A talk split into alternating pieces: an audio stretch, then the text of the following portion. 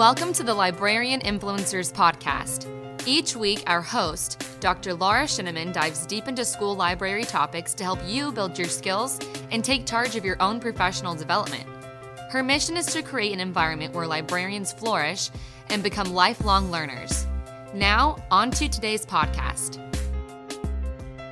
Hi, everybody. I want to welcome you to the Librarian Influencers Podcast. And today I'm very excited to have Karina Quilantan Garza with us, and she's also known as Cue the Librarian. So, Q, go ahead and tell us a little bit about your background in the library.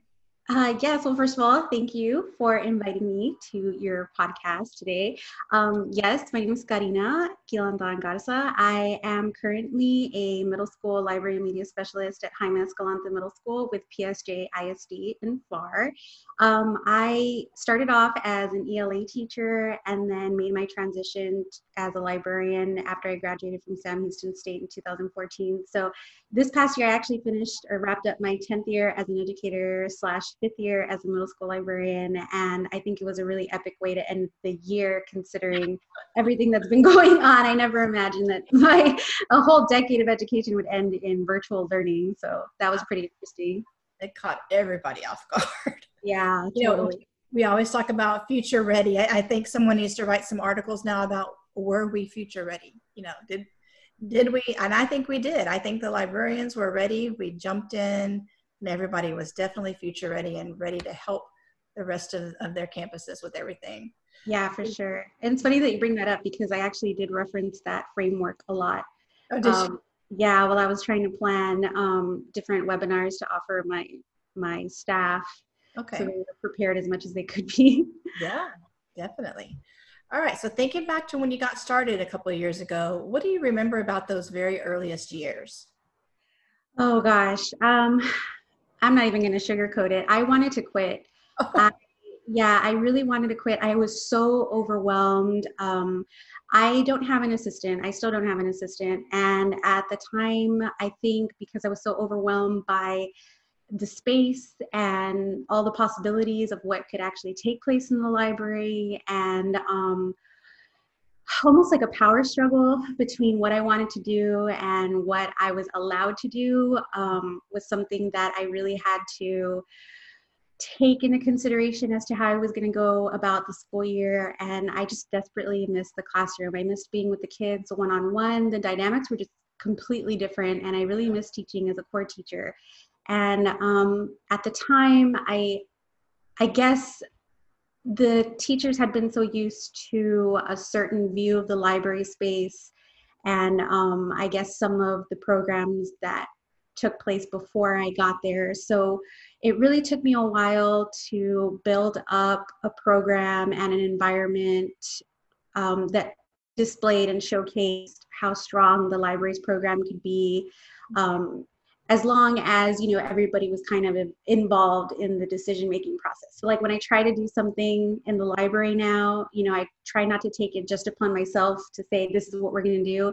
I take the input of the teachers the staff um, you know and my administrators but especially the students. So i think at the beginning i was i was a little strong willed, I guess you could say. I was a little, I was very stubborn, and I still am to a certain degree. But um, I know now to be very flexible because as much as I had planned something at, let's say, three weeks in advance, yeah. um, and it would be canceled for whatever, you know, campus event, that really upset me but now i just know you know what i have to be more flexible and just realize that it's a community space mm-hmm. not necessarily just mine yeah. So yeah. Yeah, I know early on. I mean, because when you're in school, graduate school, and you're like, I want it to be, it's going to be my library. I can't wait to get to my library. And then you get here and you realize it's, it's not my library, you know. Exactly. It's, yeah. It's our library.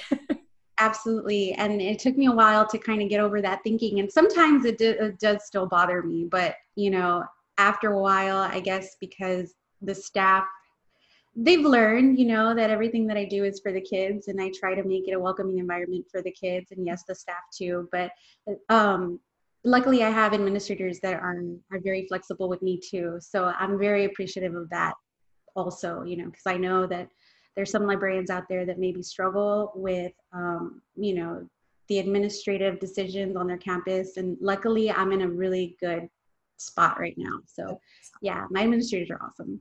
That's great. So, when you were getting started, were there things that that were really working well for you? Um, yeah. So um, going back to the fact that I don't have an assistant, I I reached out to the kids um, and created a program called you know library ambassadors or whatever, and it was based on uh, an article that I had read in grad school and thought, wow, you know, this university did it with college kids. Maybe I can do it with middle school kids. Mm-hmm. So uh, I just kind of involved like a little uh, application and interview process. Like they were actually applying for jobs. You know, they had to get references from the teachers, and they get little badges. And they help me with events or with the daily organizational tasks of the library, and help me come up with uh, different ideas for programming. They help me with uh, tech support. You know, if I have other kids in there, and so um, help me with displays. So they've been they've been really really um, I guess, helpful. And it's really influenced how the kids take ownership of the library too. So that's something that really worked well for me. And I know that, I mean, there's been times where I've heard librarians saying, oh, you know, but I like the library a certain way. I don't want the kids to touch it. You know, they don't know how it goes. So I'm just going to say it's not an easy task to take on because it takes me a few weeks to train them properly and it was a little tough this year because I was out for maternity maternity leave the first semester. But um, the time that I was there before, you know, I had my kid, uh, they actually really did do a great job about keeping the library in order while I was out. So that's something that really helped out considering that the majority of the kids that were helping me this year were eighth graders. So they had already known what to do because they were with me in six seven so i completely trusted them while i was out. And um, in addition to that I, I do use social media for the library. So i have a library instagram at library gems and that's really helped me reach out and connect with other librarians and give me ideas as to you know what i want to do in the library and um, you know, just mainly making it student centered where I can showcase what the kids are doing and making sure that I'm offering that outreach to the community saying, you know, hey, look at our library, look what we're doing. You know, it's it's awesome. And for anybody that wants to grab ideas, by all means. And um, I also did genreify the library. The library ambassadors helped me with that too. And oh, I, I yeah, it is a huge task. It was, oh my gosh, monumental. Um, and there's definitely some stuff that I would have done differently, but at the time, I guess like five years ago, it was still a fairly new concept. Yeah. So I know that there's new ways of jumping into the genreifying game now that I would probably take on if I had to do it all over again. But um, that really helped me improve my circulation statistics. So that's been pretty cool. And I know not everybody's on the genreifying, you know, bandwagon, but I guess to each their own, right? I guess you kind of have to make decisions based on your kids and what benefits them. So that those are three things that I really think worked out for Right. Well, you mentioned that you might have done some things differently with the genreifying, but just in general, were there some things that you you would have done differently at the beginning? Um, in the library, just in general, anything. Um, I I guess generally speaking, I guess when you're taking on a new role as a librarian and you're comparing your experience to what it was like in the classroom, um, I was comparing my work to very seasoned librarians. So I guess if I had to do something differently or tell myself something earlier on, if I could go back in time and tell myself something, was not compare my experience to other librarians because I had just started out and um, avoiding learning new things because I I guess I was very arrogant, like, oh yeah, no, I totally know how to do that. But there there are just so many um so many facets to librarianship that I feel like we're constantly learning and we have to be on on our toes because we never know what what life's going to hand us. And you know take what happened this year for example pandemic. Yeah. So yeah so just you know not comparing myself to other people and just always learning willing to learn being open-minded and flexible definitely being flexible. Yeah. Yeah and that is hard like we were just talking about at the beginning because you go in this is your plan this is my library and i'm going to knock these things out and then you know yeah. on the shelf and let's just deal with what's at hand you know? Exactly. That right, you mentioned the pandemic, you know, and, and so it, it's changed everything that we have ever done before, the way we've done things. But let's talk about this summer. Like I know in summers, I used to use that time to prep and get ready for next year. Um, so what kind of things are you doing now? Oh gosh. Okay. So I usually make a back to school checklist in May and I leave it on my desk. So in August, I know exactly where it is and what to refer to. But now I've been using this summer to kind of catch up on my own learning. I've been participating in a lot of courses that help me um, get some micro credentials under my belt just so that I'm um, I guess knowledgeable in different technology platforms. So if there's something that I see that may benefit my staff, whether we decide to go face to face or remotely or hybrid, um, there can be something for every teacher. And at the moment, I am currently trying to make a tiered action plan for my library. So the beginning of the year usually looks like, okay, work on my bulletin boards, you know, work on my orientation, set up my calendars. And this time it's like, okay, what am I going to do when the books come in? Now I have to think about quarantining or quarantined books, you know, sanitation. Um, how is the library going to look if we only have a certain percentage of kids this day? How is it going to look if we're only 100% remotely? So I'm making a tiered action plan in the sense where I'm planning for how is it going to look if I'm teaching 100% remotely, okay. if the library is going to go hybrid, or if uh, we're going to be face to face or a combination of three. So I'm just trying to put as many precautions on my plan this year um, even things as simple as where I'm going to lay the tape on the carpet so kids know exactly where to stand when they're checking out books or uh, looking for quotes for those plastic separators to install on my circulation desk. I mean, these are things that I had never thought that I would even think about, but um, desperate times come for, you know, call for desperate measures. But in addition to that, I mean, I'm really trying to involve myself in more certification opportunities. Like I recently just became a Google trainer. So that is, yeah, took me forever. but uh, I highly recommend for anybody to take that on because um, now I can encourage my staff to maybe seek their own Google credentials and certifications because at, at, you know at the same time I want them to feel confident in what they're doing virtually and just kind of give them that confidence and um, really creating those training materials for my staff so they don't feel like there's you know no stones left unturned. I want everybody to feel confident and empowered at the beginning of the school year, not feel like technology is one aspect that they're going to have to worry about. Mm-hmm. So you know, kind of editing my video tutorials for the students since I don't know how the beginning of the school year is going to go, and also catching up on some books for my fall book talks. Whether I have to record them or I can do them in person, um, that's definitely something I've fallen behind so much on my reading since the pandemic happened, but I am determined.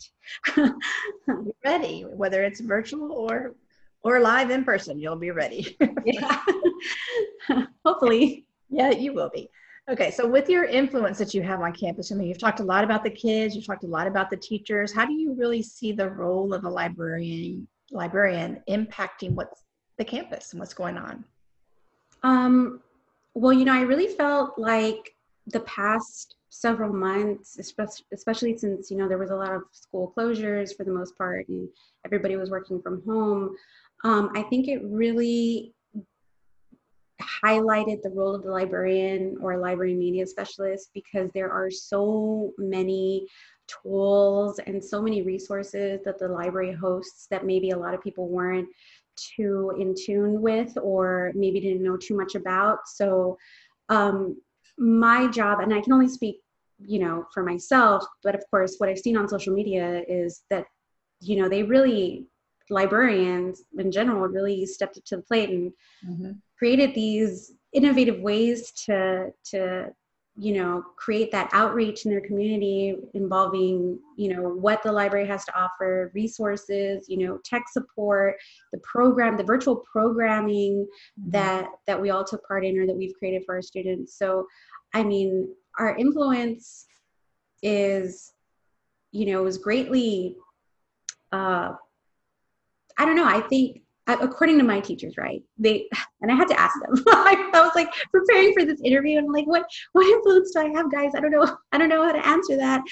Um, I was I was really humbled that a teacher said that you know that they were uh, they admired the I guess the amount of information that that I sent out to them and that I offered them and the trainings that I offered. And one teacher was like, I don't know how you have all this stored in your brain. I'm like, you guys don't even know how I th- that we've had all of these resources and it was just a matter of everybody coming together. And now that you know, you know, there's no need to worry about where you can get a lesson plan or where you can find a video that goes with your unit because we mm-hmm. have it here and it's all curated for you and I can show you where to find it and feel free to reach out to me. So um, I was really, really appreciative of the teachers that took on the virtual lunch and learns that I offered because according to some, you know, I influenced one teacher to learn and try new things. You know, they got their own digital badges, uh, kind of encouraged her to get out of her comfort zone and challenge herself. And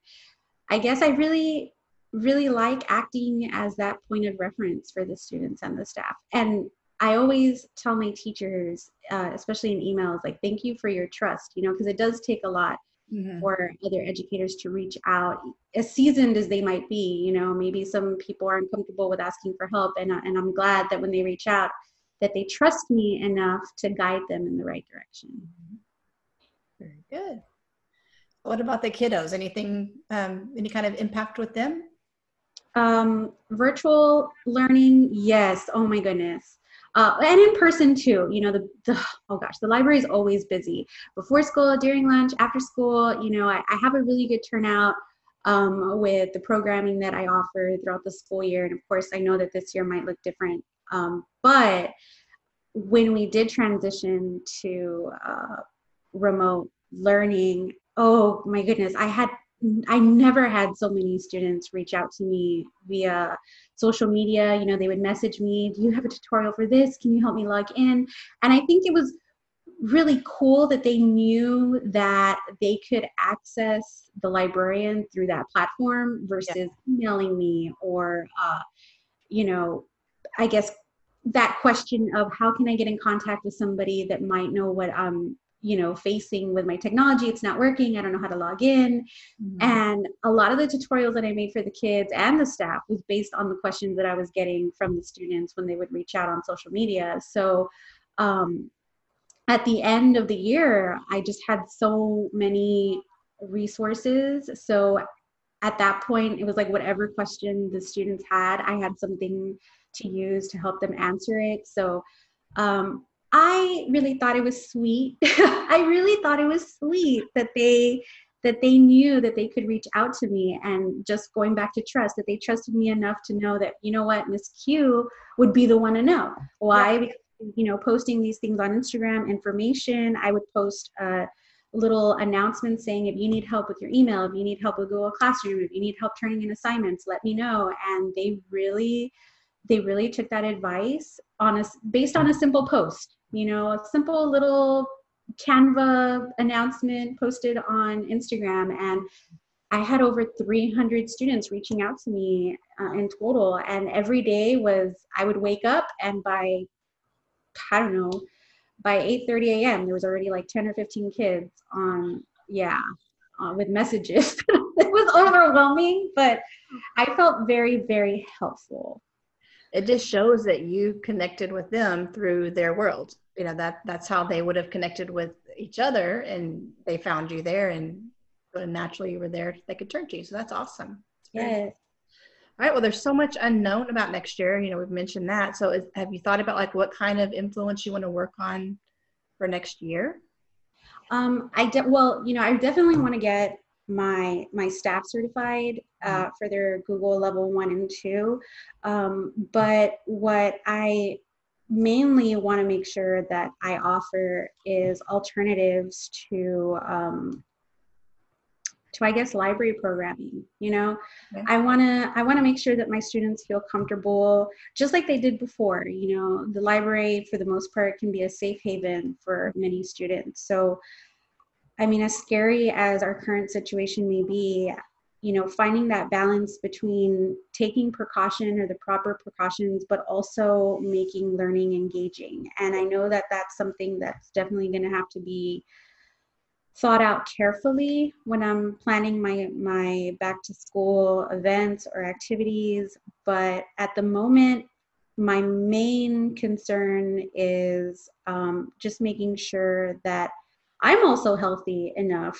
you know, to go back to work Definitely. because I, I I can be useful if I'm sick, you know. So taking care of myself as much as I can and kind of um, being being a good role model for the students and letting them know that you know despite the situation that we're in we can work together somehow in the library to to you know make the school year a, a good year yeah most definitely very good all right so i know one thing that i've heard you speak about several times at conferences and different events you love talking about um, library advocacy. You know that's a, a big part of your world and, and all of that really is you do that because you are planning for their students successes.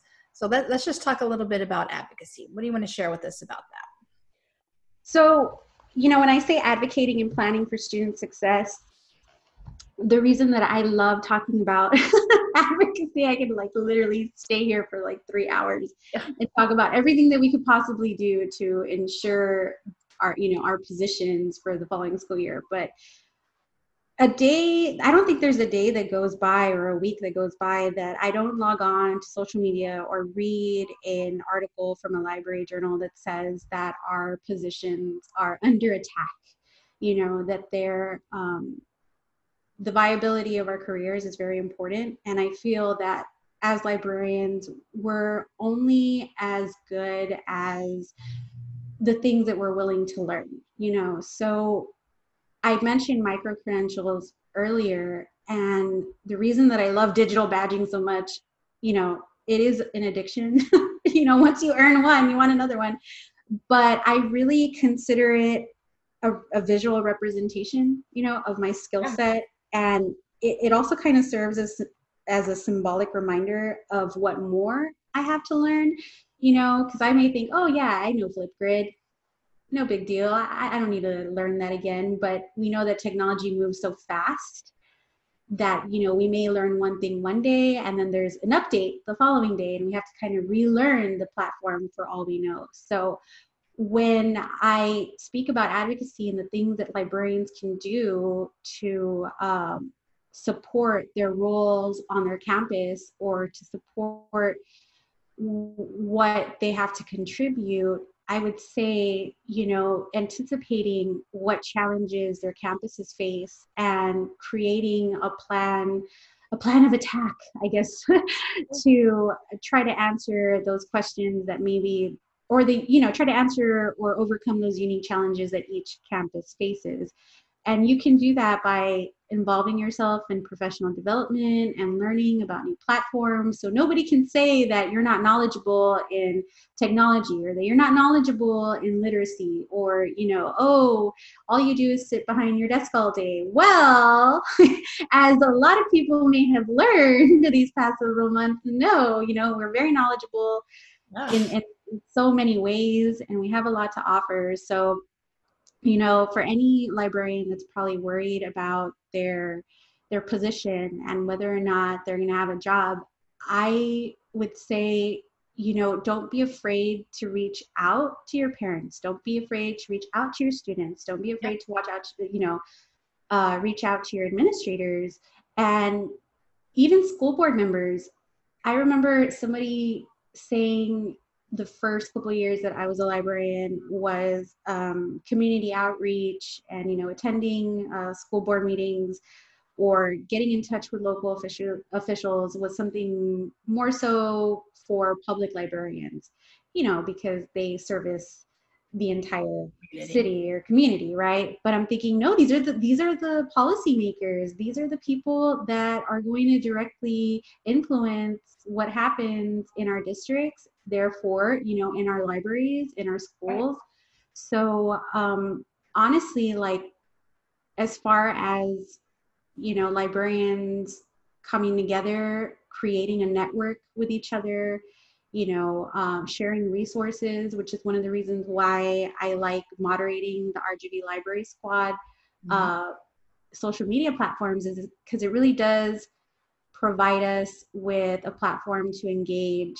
librarians from all over, not just locally, but through the state and nationally. And it's been a really great resource to see, okay, what is this librarian doing in uh, Pennsylvania, you know, or in another state where librarians are, librarian positions are being uh, slashed. And it's nice to see examples, like real world examples of action steps that other librarians have taken in, in the event that God forbid, you know, something like that happen within my district or anybody else's. But, you know, I think it's important to remember that advocacy is an ongoing process and not a one way street. So we may be doing everything that we absolutely need to on our end, but doesn't really work if you don't get other people involved. So just making, and more so, you know, not necessarily making it about this is my job. It's important to me. You know it's my livelihood but more so focusing on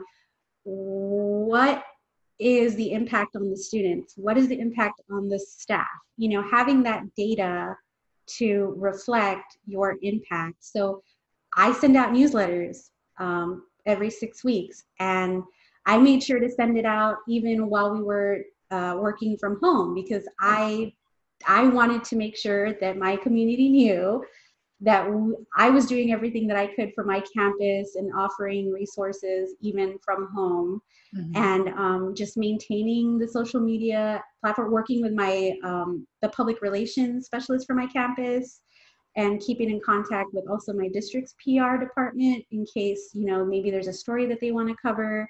So just making sure that I'm communicating with different stakeholders so I know that I I'm using my platform to highlight the kids, not necessarily what I'm doing, but what the kids are getting out of the library's program. It's a good strategy. Very good.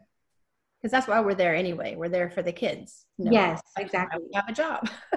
so, yeah. Why we have a job, definitely. All right. Um, so you want to talk a little bit about the media literacy tools? Yeah. So um, and I'm, I'm going to use this as an example, but uh, I said earlier that I'm a, I'm like addicted to digital badges and micro credentials, and I kind of wanted to share that enthusiasm and um, I don't know. I guess I got a little crazy with it, but I made it all just started with uh, a little game that I was playing with my teachers um, you know, earn your first badge if you join the library's Google Classroom.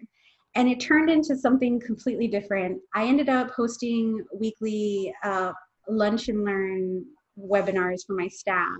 And one of the, I guess, competencies that my understanding is that teachers low, uh, score low on is the technology component.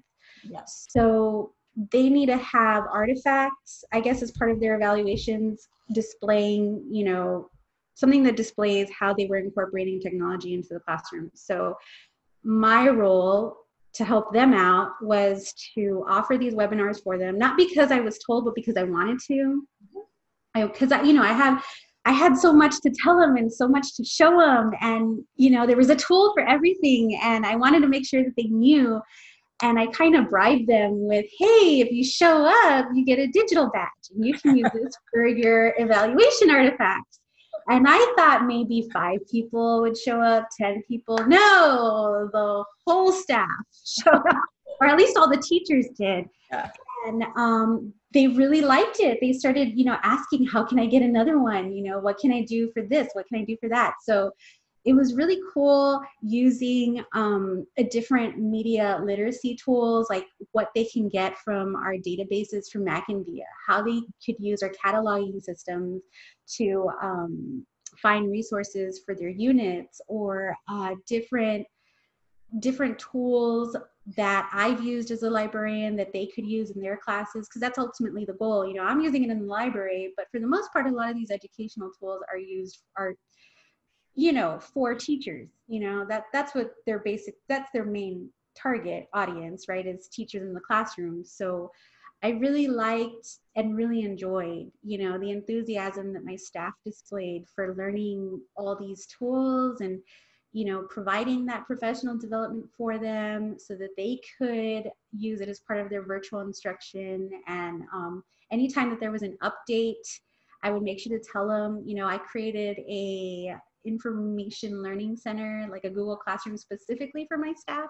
Oh, nice. So, yeah, everything was hosted there for them. The tutorials, the webinar recordings, uh, handouts, a link to the surveys to get their digital badges, just about everything, even the student tutorials. So in case a student asked for them, the, the Wakelet collection was there.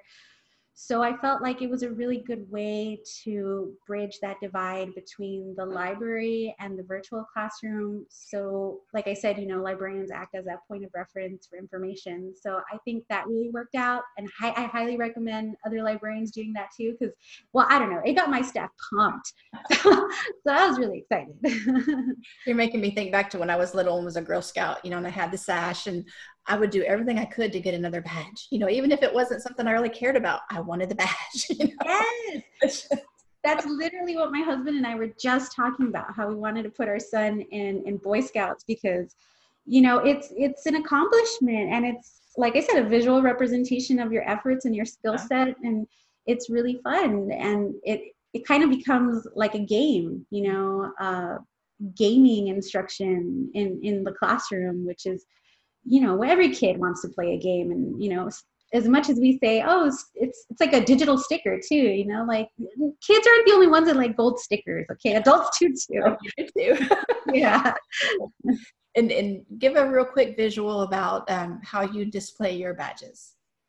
So um, for myself i create uh, i guess what Buncee calls a Buncee business card. So I use the Buncee platform to create a digital business card and I display all my digital badges there. Um, I also create a Wakelet collection of all my badges as well, um, depending on how I'm going to use it or where I'm going to display it. But for my staff, I did suggest to them that they either make a Google drawing with all their uh, badges or a Buncee business card or a Wakelet or you know simply putting it on a powerpoint. At that point it was kind of like whatever you're most comfortable using you know i may be showing you all these tools mm-hmm. but at the end of the day it's whatever you're most comfortable using. So it was really fun seeing the staff create their different versions of their digital business cards with their badges so uh, that that's something that i definitely want to add to next year too in case I hear that we have a couple of new teachers, so I'm excited to get them get them their own little badges and their own little digital business cards. Well, send us some links, and we'll include that in the show notes so people can see uh, see what you're talking about with the the Buncee business card. And yeah, for sure. Yes, I'll definitely include that. Right. So, with our audience who's listening, a lot of them are early year, early career librarians. What would you recommend to them as they're getting started in this career? don't be afraid to reach out or connect. Um, I like using Twitter for uh, my professional learning network, right? I've reached out to a lot of librarians and even tech companies about information or, um, you know, education rock stars, I guess you could say, you know, grabbing ideas from there and involving myself in Facebook groups too. And you know, not being afraid to also read professional development books. you know, as a librarian, all I want to read is YA and graphic novels, but I do have to make the time to um, hone my profession, you know, and kind of uh, read new literature that it's, that's out there that goes with my profession. But honestly, don't be afraid to reach out and connect, and don't be afraid to ask questions or be afraid to share ideas. And that's something that I've heard new librarians say is, no, I don't have anything, you know, to share. You know, why don't you present at TCEA? Why don't you present at TLA? Why don't you present, you know, for your teachers? Well, you know, I don't know. There's not much I can really share. And I'm thinking, yes, you do. You have so much to share. Like your training has prepared you for this because what you might think might not be innovative or or special might be the answer to someone else's vision or question and doesn't matter how small even if it's a little tech tip you know a little bites of information, feel free to share it because I'm pretty sure that we all know something that the other doesn't. So mm-hmm. don't be afraid to get your your voice out there and connect and be willing to learn from others and most importantly sharing, you know, share let's share with each other. Definitely. I think that's something that our field overall is really good at. You know, we're good at sharing and connecting. Mm-hmm. All right. So you mentioned several conferences. Is there anything else that you do to help keep yourself learning and growing? Yes. So I took the plunge this summer and um, also thank you to Dr. Pina for offering the opportunity. But TCEA Area's One Summer Learning Series, I um, put in a proposal for a presentation. It was accepted, so I presented on Wakelet, and I'll be presenting at the Area One um, Technology Conference in July also. Um, I'm going to be doing a couple of other webinars too for, for different media platforms. But um, going back to RGV Library Squad, yay! Um, we hosted our very first virtual tech camp. And that was so fun. Oh my goodness. I wish we had done this sooner, but we kind of grabbed everybody's um, I guess, experience, you know, different questions that we had seen floating around Twitter and um, discussion groups, and wanted to form a virtual conference, not just for local librarians, but honestly, anybody that wanted to register for free um, and kind of answer questions that librarians were wondering, like, how do we uh, incorporate mental health or um, you know self-care activities in the library whether it's virtually or face to face because you know stay being at home is stressful. Pandemic is stressful. Um, how we can use other media tools like podcasts for for lessons creating virtual classrooms uh, different uh, how we can put a spin to our virtual book clubs and, and book tastings. So that was just kind of like a stepping stone for for what we accomplished this summer. So based on the feedback that we got at the end of the conference now we know what other topics we want to target for next year. Um, so i'm really hoping to expand on that. And you know ultimately the point of our group is to connect with one another and share ideas with each other. And um, i just literally build uh, build a community of librarians to you know advocate for each other not just for Valley librarians but for librarians across the state and across the nation and globally. Right. because all of our experiences are different and you know i'm sure that we all have something to bring to the table. And if we can somehow consolidate that you know and get you know advocate for each other that's that's ultimately the goal. Yeah. And that honestly that's part of what what when we build these communities like this is just resharing each other. You know, when we see something awesome, just reshare and repost, and it just helps get it out, you know, to another audience that the, the, initial person may not have ever reached on their own. But the more we can promote people who are doing good things and um, highlight the great things happening, the, the better we're all going to be as a profession. So that's great. Yes. And, you know, something that I hear often is, especially around school library month, you know, is some librarians feel bad because they're not getting that appreciation, you know, at their schools. Yeah. For whatever reason. Um, but I really do feel that having or being a part of a PLN is is just really good to build your confidence mm-hmm. as an educator and as a leader and that reassurance that you're doing everything possible for your community whether it's being acknowledged or not